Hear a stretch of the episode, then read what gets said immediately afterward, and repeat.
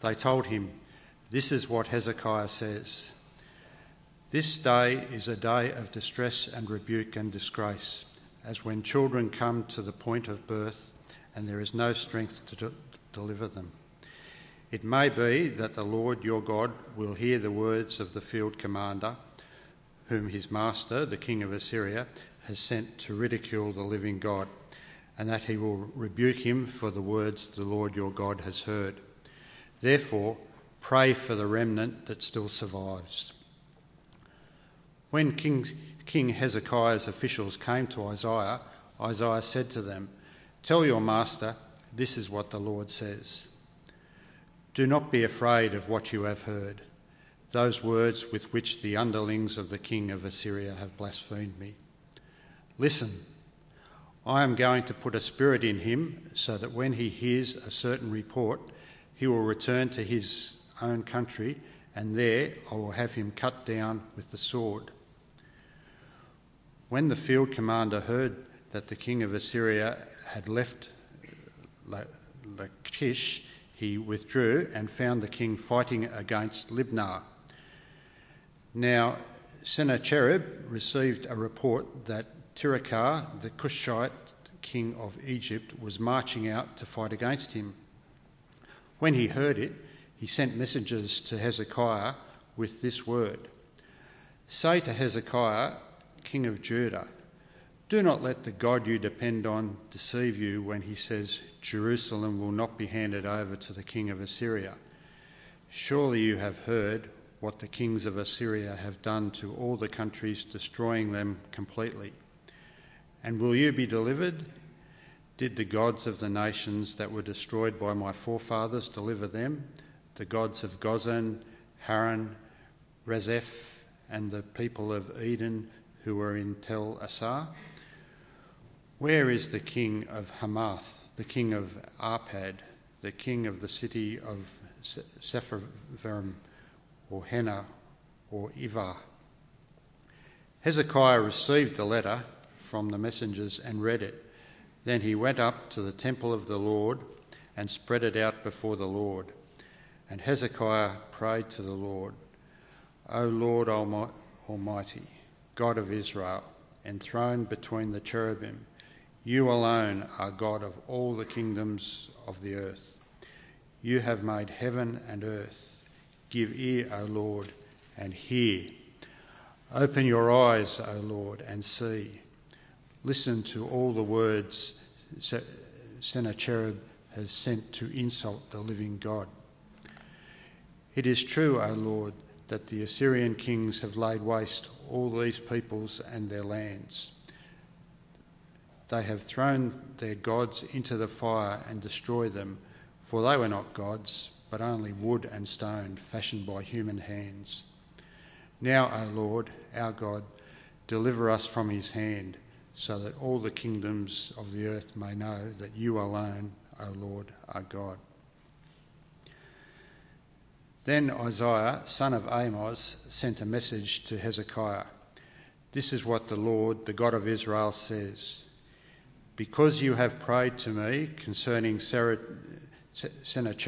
king of Assyria, this is the word the Lord has spoken against him. The virgin daughter of Zion despises and mocks you. The daughter of Jerusalem tosses her head as you flee. Who is it you, you have insulted and blasphemed? Against who have you raised your voice and lifted your eyes in pride? against the Holy One of Israel. By your messages you have heaped insults on the Lord, and you have said, With my many chariots I have ascended the heights of the mountains and the utmost heights of Lebanon. I have cut down the tallest cedars, the choicest of pines. I have reached the remotest heights, the finest of its forests. I have dug wells in foreign lands and drunk the water there. With the soles of my feet I have dried up the streams of Egypt. Have you not heard? Long ago I ordained it. In days of old I planned it. Now I have brought it to pass that you have t- turned fortified cities into piles of stone.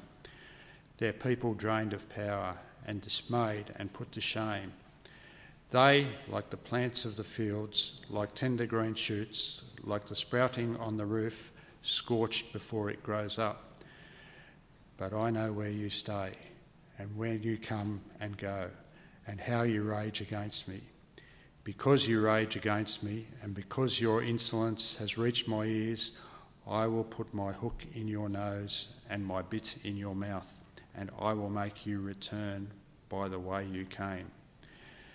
This will be the sign for you, O Hezekiah. This year you will eat what grows by itself, and the second year what springs from that. And in the third year sow and reap, plant vineyards and eat their fruits. Once more, a remnant of the house of Judah will take root below and bear fruit above. For out of Jerusalem will come a remnant, and out of Mount Zion a band of survivors. The zeal of the Lord Almighty will accomplish this.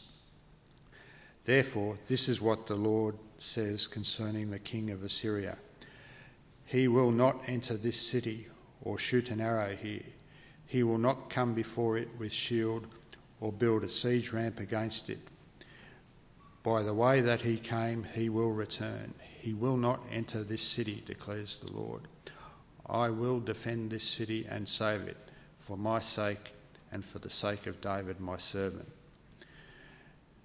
Then the angel of the Lord went out and put to death 185,000 men in the Assyrian camp. When the people got up the next morning, there were all the dead bodies. So Sennacherib, king of Assyria, broke camp and withdrew. He returned to Nineveh and stayed there. One day, while he was worshipping in the temple of his god Nisroch, his sons Adramelech and Sharezer cut him down with the sword, and they escaped to the land of Ararat. And Esarhaddon, his son, succeeded him as king. Thanks be to Lord.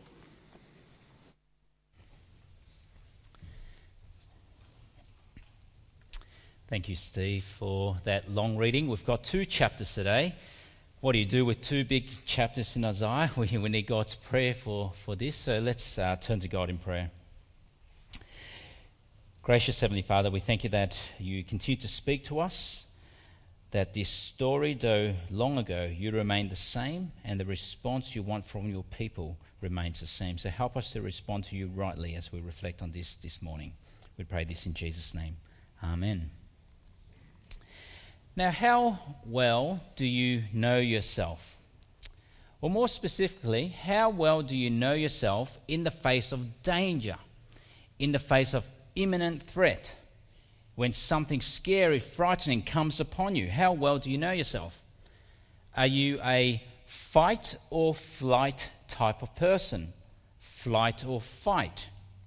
Now, I somehow worked out what my kids are like. Around the corner from my place on the way to church, when we walk to church or walk to the park, we always pass this house on a corner. And quite often this happens to us. We're walking calmly, quietly, nicely, chatting away, looking at the streets, the birds, the trees, and, and then suddenly, woof, woof, woof. Uh, maybe a lot more scary than that and louder and nasty than that, but about four to five crazy dogs. They just run out to the fence and they're barking away like they want to eat us. And what happens with our kids when that happens? Happens quite often. We know it's there, but it still happens. They've taken flight. They're off. They've bolted away bit chicken there, got, got Yvonne's genes there, but anyway, but me, you know what I do? I stay calm, I look like there's nothing wrong, I stare at dogs in the eyes, and I show to the kids I've got no fear. But in, in fact, inside my heart stopped a few beats as well, but at least my kids did not see that. But in our family, fight or flight, well, we've got this policy, and that is whenever we ever face a bear in a park, on our travels, we face something terrifying. Our policy is Yvonne, you take the kids, you take flight. You go away, and I'll stand, I'll face the bear or the possum or kangaroo, whatever it is. I'll fight and defend our family. But what about you? Are you a flight or fight type of person? Well, apparently, flight or fight. That's the natural response our doctors tell us. When something terrifying happens, our life is in danger, that's automatically what our brain does. is sends these hormones through our bodies and gets us to respond immediately. You know, the heart rate increases, the, the bladder relaxes as well, tunnel vision, shaking, dilated pupils, flush face. That's what naturally happens to our body in the face of danger. But what type of person are you? Flight or fight? When you're at home and you walk into the kitchen and you see the pile of dishes, dirty dishes that's been there for days, fight or flight. Walk away, someone else will do it. What are you like? Or when you meet someone for the very first time, they're a stranger to you, go in for the handshake, but they come in for the hug. Are you fight or flight at that moment?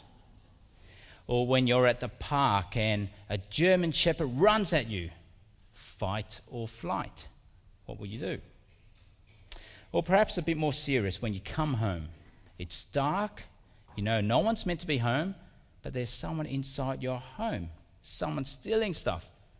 At that moment, fight or flight. Or hopefully this never happens, but imagine just like in the movies, you're in an alleyway. However, you ended up there, don't know why, but you're in an alleyway and there is a, a bunch of thugs. They're wanting your money. Fight or flight. But now let's take it up a, a notch. Something perhaps even more scary, but real. 1975. This was the experience of my parents. South Vietnam has fallen to North Vietnam. And on one day, the tanks, the soldiers from the north, marched in the capital. At that moment, as a soldier of the south, fight or flight. Well, we know many soldiers, they just took off their uniforms and took off. Or 1940, World War II, Paris has fallen. And now the German soldiers, they march through the main streets of Champs Elysees. What do you do then? Fight or flight. But now let's go back several thousand years, 2,700 years, to the year 701 BC. The most powerful king of that time, King Sennacherib, this guy, very powerful, very ruthless and nasty, in charge of a huge empire, the Assyrian Empire. He, he rules his military army with, with, this, with this iron fist. He's powerful and he doesn't care. And, they, and this empire has been sweeping through West Asia. It started in Nineveh and it's moving across all the colored areas. They've conquered, they've taken over. And now they're coming towards you. They're moving like locusts, devouring everything, taking everything, savaging everything, slaughtering everything. And now they're coming towards you. Now, you, your brothers up in the north, the, the northern kingdom, the ten tribes, they're already gone destroyed by Assyria. They've also taken over the fortified cities of Judah now. You're in Jerusalem. or the surrounding area, that's, that's all been taken over. They've taken captive over 200,000 of your kinsmen. And now they're at your footsteps. You're in Jerusalem, very small little circle just down the bottom there. They've taken over all that. That is their empire now. You're in Jerusalem the last city standing. You're inside the city walls, outside the most powerful army the world has seen at the time. Soldiers, chariots, archers ready to come in, ready to take over. You're inside, you look at them, you look at each other, and you think, what hope is this? It's a lost cause. Terrifying. What do you do? Fight? or flight? Well, that was the dilemma for the people of God in this long story that we've just read. And so, if we have a look at what's happening, you're stuck inside the city walls, it's laid siege to, and if you think about it, you look at each other, we're small, we're just a city. They've got an empire, and they're coming at us. You look at each other and think, well, on a human level, we've got every reason just to take off. Let's just go and flee. Because outside, you've got the most powerful empire. How could you win? What hope is there? I mean, it's hard for us to feel that desperation I mean, Assyrians, they were powerful, big. Jerusalem was small, just a city. But let me try to get us to sense that desperation. Just imagine if World War II ended differently. Just imagine, obviously, it didn't happen this way, but just imagine it ended differently, where Japan did invade and did take over. They've taken over Queensland, taken over the Northern Territory, Western Australia, South Australia, New South Wales, and we're in Victoria. Now, we might think, well, take New South Wales, we don't care for them anyway, that's all right. But just imagine, we're in Victoria, and then they move in on us, taking Shepparton, Geelong, Ballarat, Bendigo, and they're on the edge of Melbourne. I mean, we're just a city now. Their empire, it's taken over Australia and also Southeast Asia. They're huge. We're just small, just a little city. What chance do we have? Our life is in danger. There is no chance we can fight them. Well, that was what it was like for the people of God. And so they had every reason just take flight. Let's go, let's flee, let's get out of here. But to make matters worse, look at what the Assyrian field commander was doing. They were shouting abuse over the walls. They were taunting and mocking and provoking, making you feel so small, so weak, so little. Look at verses 4 and 5. This is what the great king, the king of Assyria, says On what are you basing this confidence of yours? You say you have strategy and military strength, but you speak only empty words. And so, what do you do? You're weak, you're small, fight or flight. Now, listening to all this, we're looking at chapter 36, by the way. Listening to all this taunting was Hezekiah, the king's own officials. Eliakim, Shebna, and Joah. I mean, they're frightened themselves. They're thinking, oh man, what chance do we have? What are we going to tell the king? Well, they're trying to contain the fear and they're telling the Syrian commander, don't speak in Hebrew. We don't want the people to hear it. We don't want them scared. We don't want them frightened. Speak to us in Aramaic. That was the language of diplomacy back then. But then the Syrian commander, verse 12, he says, Was it only to your master and you that my master sent me to say these things, and not to the men sitting on the wall, who, like you, will have to eat their own filth and drink their own urine. You see, they're coming with not just power, with, but with such abusive, taunting words. And they continue to belittle and to mock. Don't believe your king, you people. You've, you're only a city left. We've taken over everything already. Don't believe your king. In fact, don't even trust your God. It's a losing battle. Look at verse 13 now. Then the commander stood and called out in Hebrew Hear the words of the great king, the king of Assyria.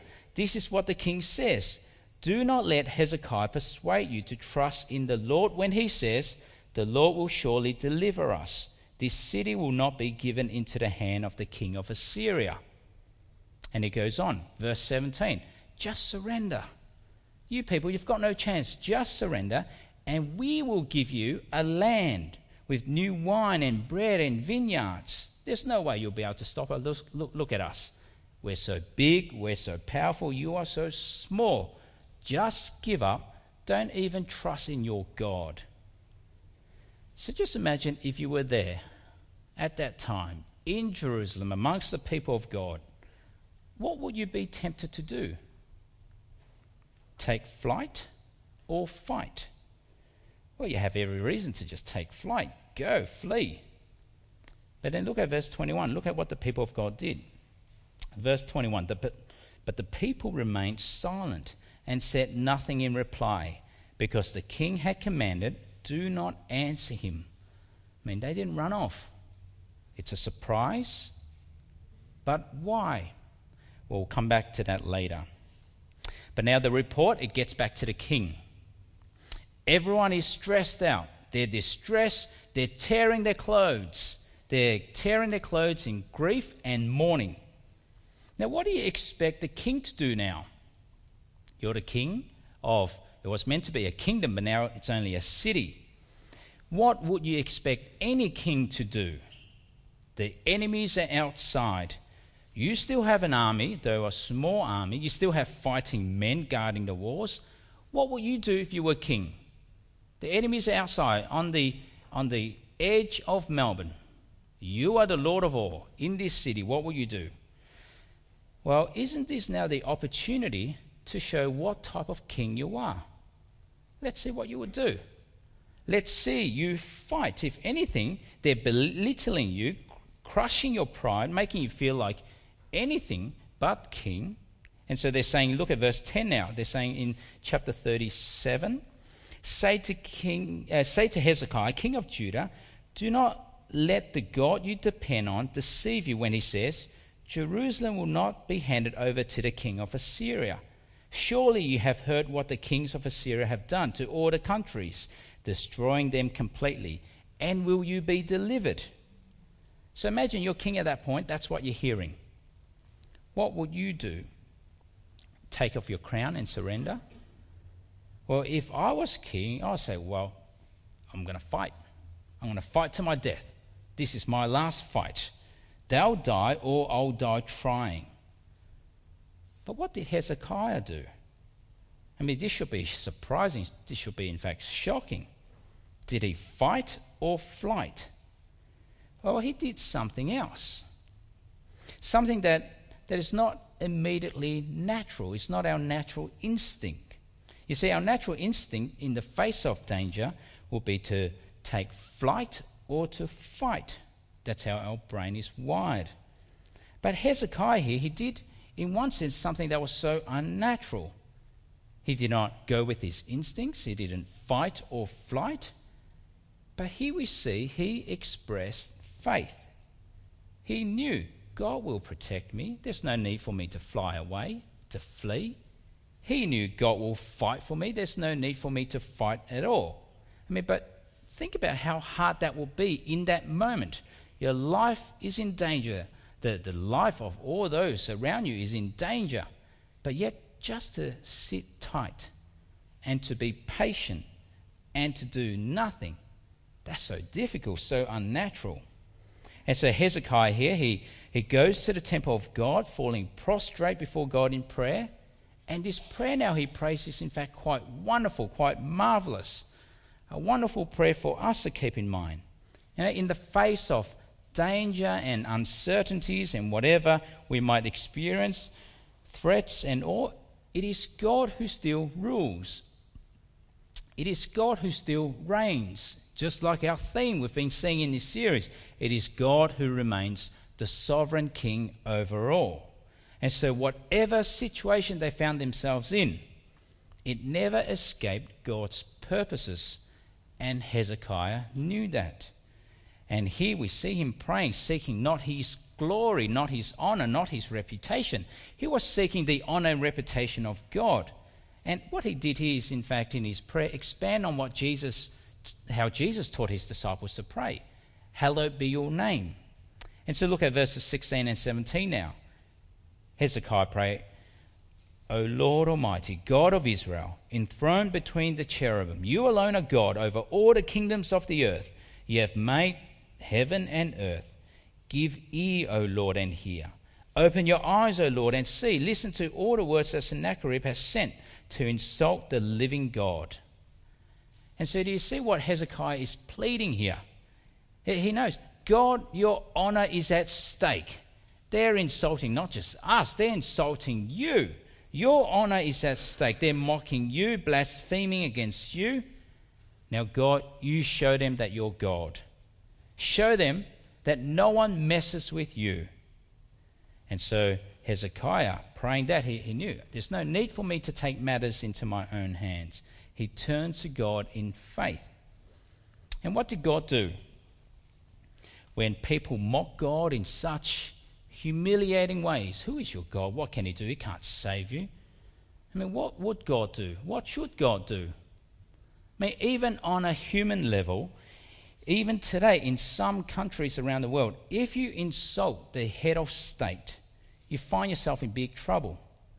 In Poland today, if you publicly insult the president, you could be punishable by up to three years in prison today. In the Netherlands, if you insult the monarch, you could land up to five years in prison.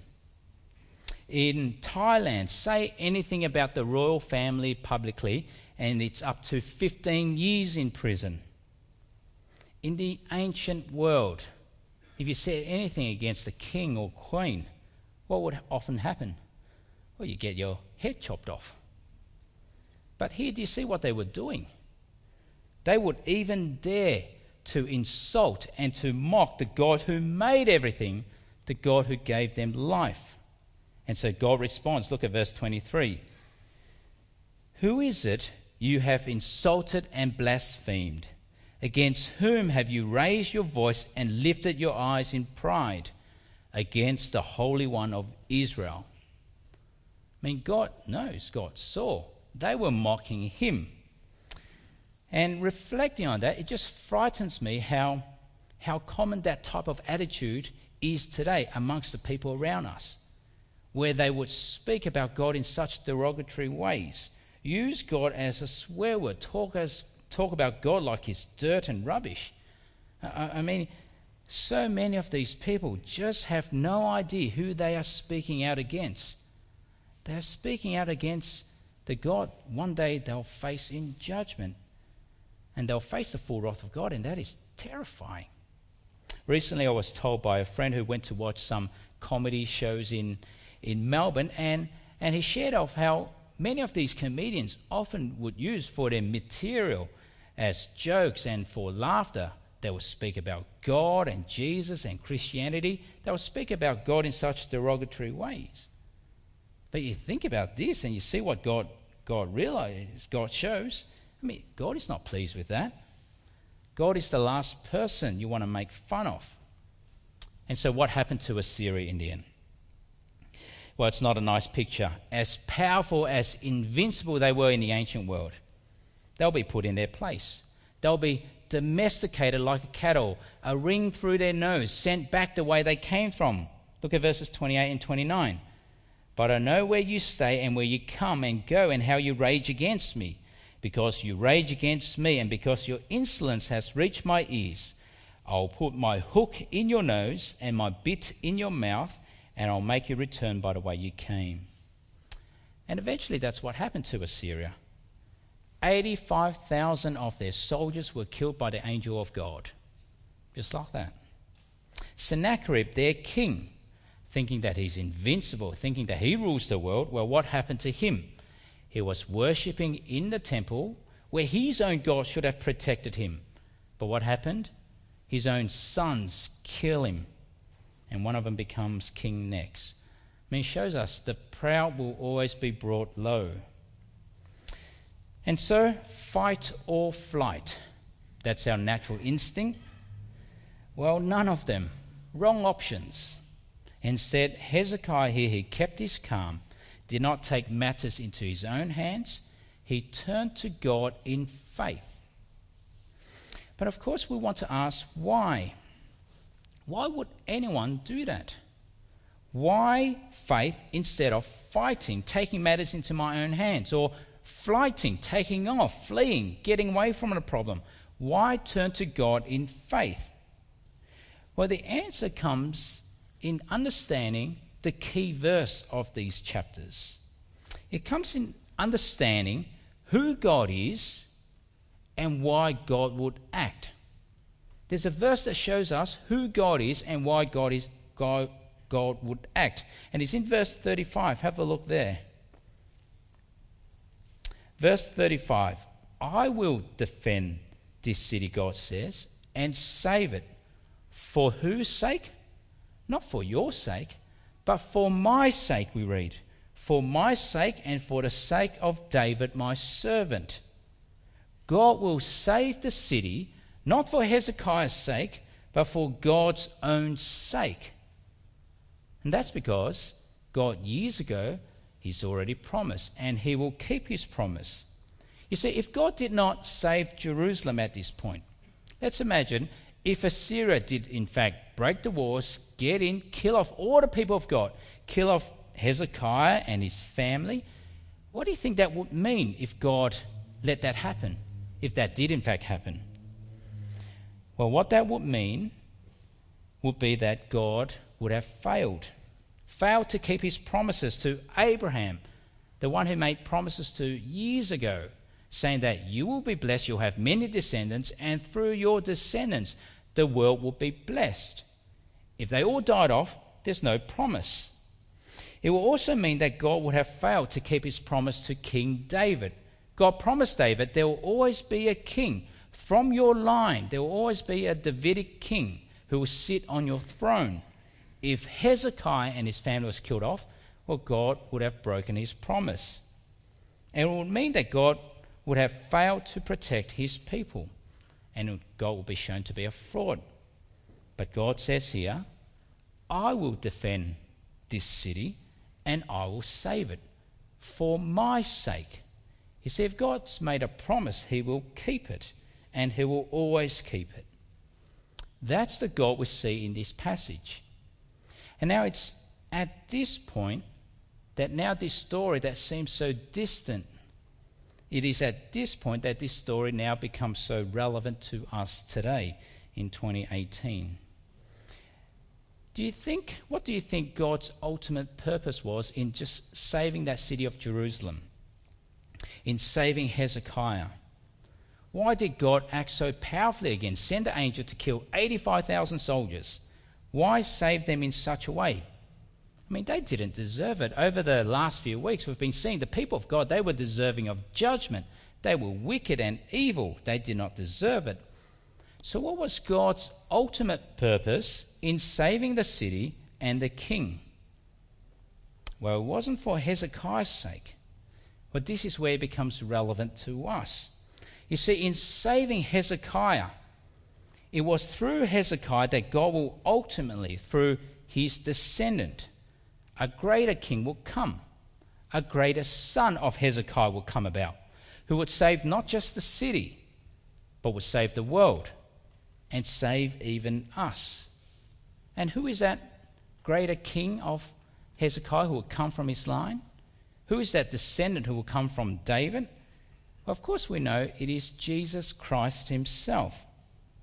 It is Jesus Christ himself. God saved that city, saved that king, so that one day the Messiah would come. And when we look at the life of this greater king, this Jesus who will one day come, it's when we look at his life, we'll see, well, that's why we need to trust in God. It's when we look at his life, that's why we must express faith in God. Because if we look at this descendant of Hezekiah, what do we see? We see also another king. Another king, a bit like Hezekiah, didn't fight and didn't take flight, didn't take matters into his own hands. Another king, a greater king, who also expressed perfect faith in God. I mean, let's reflect just a bit on the life of Jesus. Didn't fight, didn't take flight, but always expressed faith in God at each and every moment. He was in the desert for 40 years, I mean 40 days, starving, being tempted by Satan. What could Jesus have done at that point? Could have fought. I mean, could have fought back against Satan, just click the finger and Satan would be gone. Jesus had the power of the universe at his disposal. He could have fought, or he could have just taken flight, gone back up to heaven. Forget this, I'm not doing this, I'm back up to heaven where there is the banquet. But he didn't. He kept faith. He trusted in God, his Father. Or in the Garden of Gethsemane when he was arrested. I mean, again, he could have taken things into his own hands, taken matters into his own hands. He could have fought, fought off the soldiers very easily, click the finger, and they'll all be gone. They'll all be dead. Or he could have fled, taken flight. This is enough. I don't want to be arrested. I'm going home. I'm going back up to heaven. But Jesus didn't do that. He kept faith. Or when he was finally mocked and insulted and beaten and crucified, and when he was hanging on the cross, he could have fought back.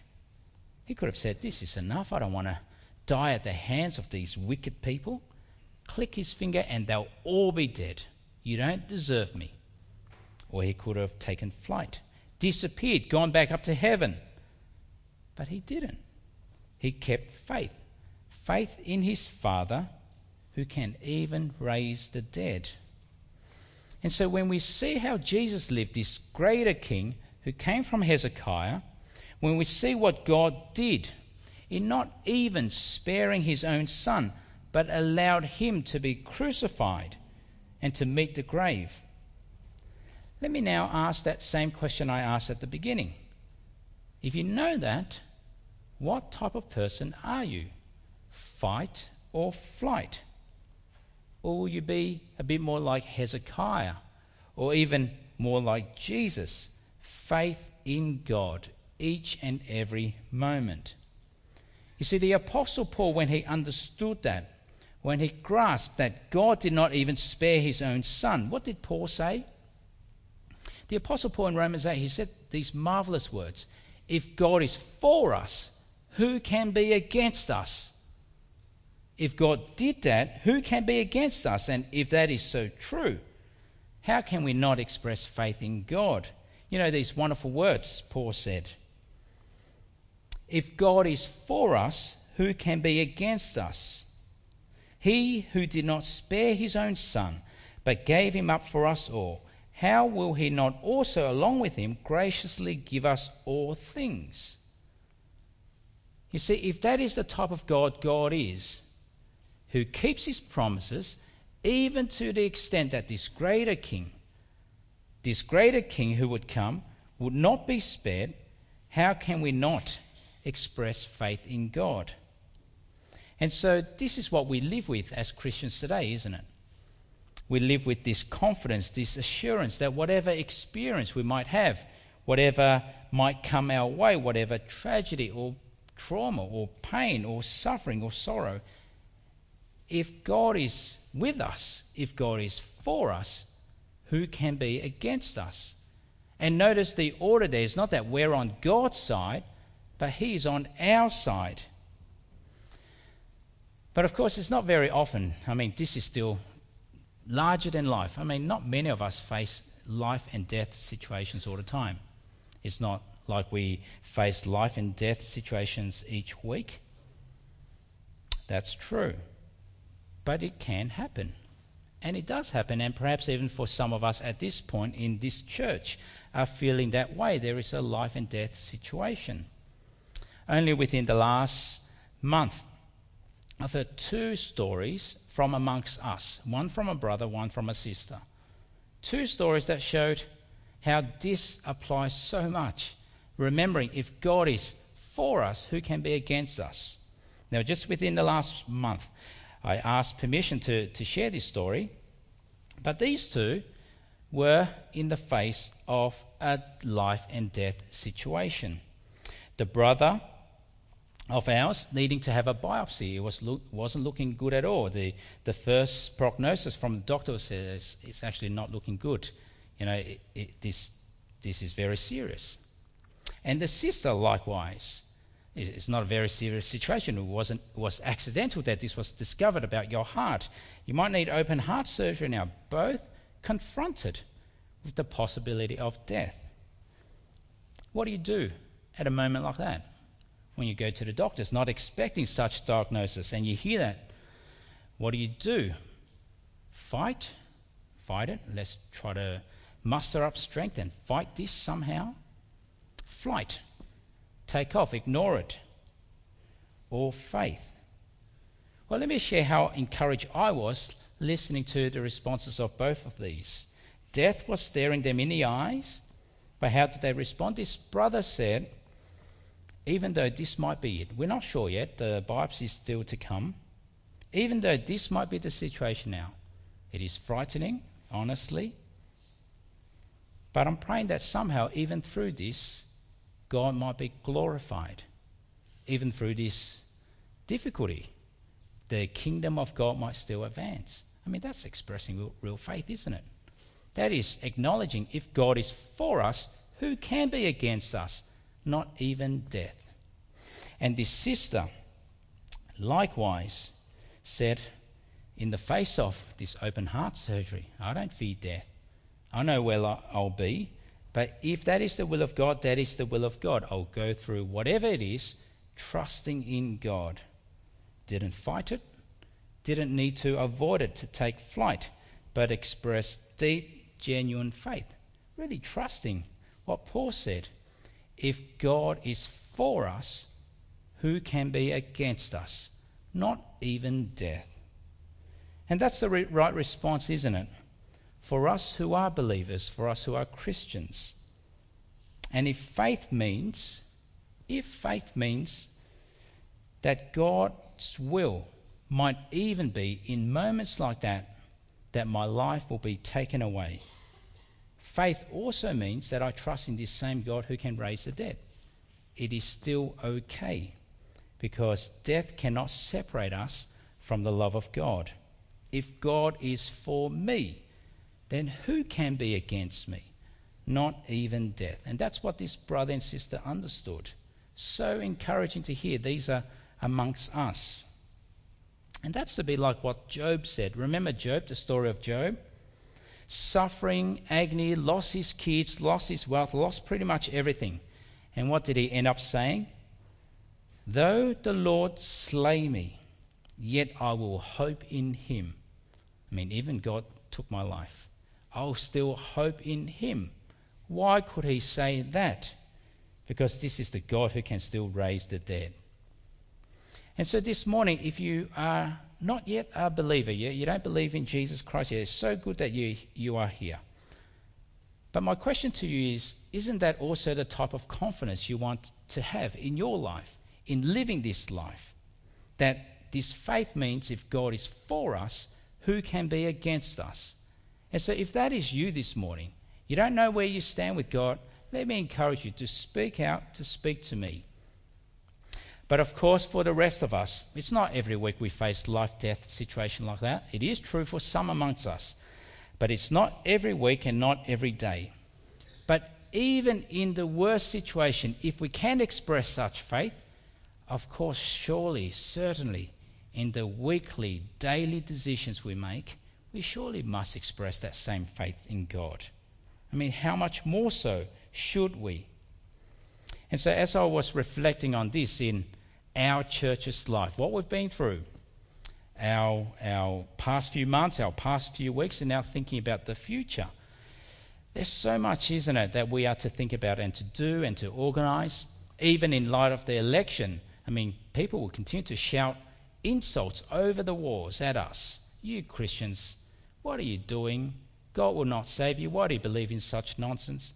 They'll continue to hurl insults and abuse and taunt what do we do?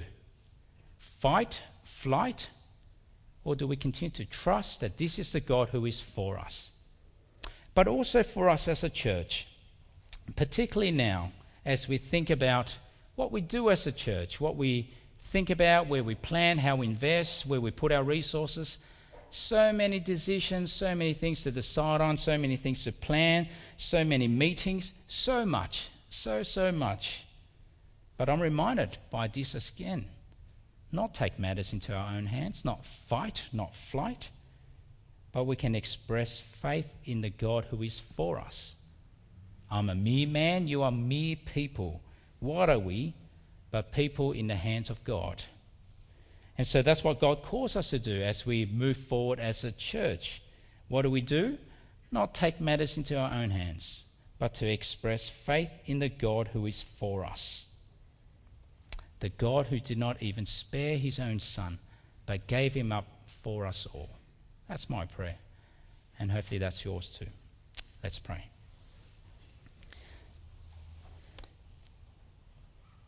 Dear Heavenly Father, we do confess that so often we are prone to wander, wander from the God we love, and how of little faith we are that even when we know and see that you did not even spare your own son, but gave him up for us all, and knowing that, how will you not also, along with him, give us all things? And so grant us all a deep, genuine, sincere, lasting faith in you, one that will abound with joy and hope. Because if you are for us, who in all this creation can be against us? And we pray, trusting in the name of Jesus Christ. Amen.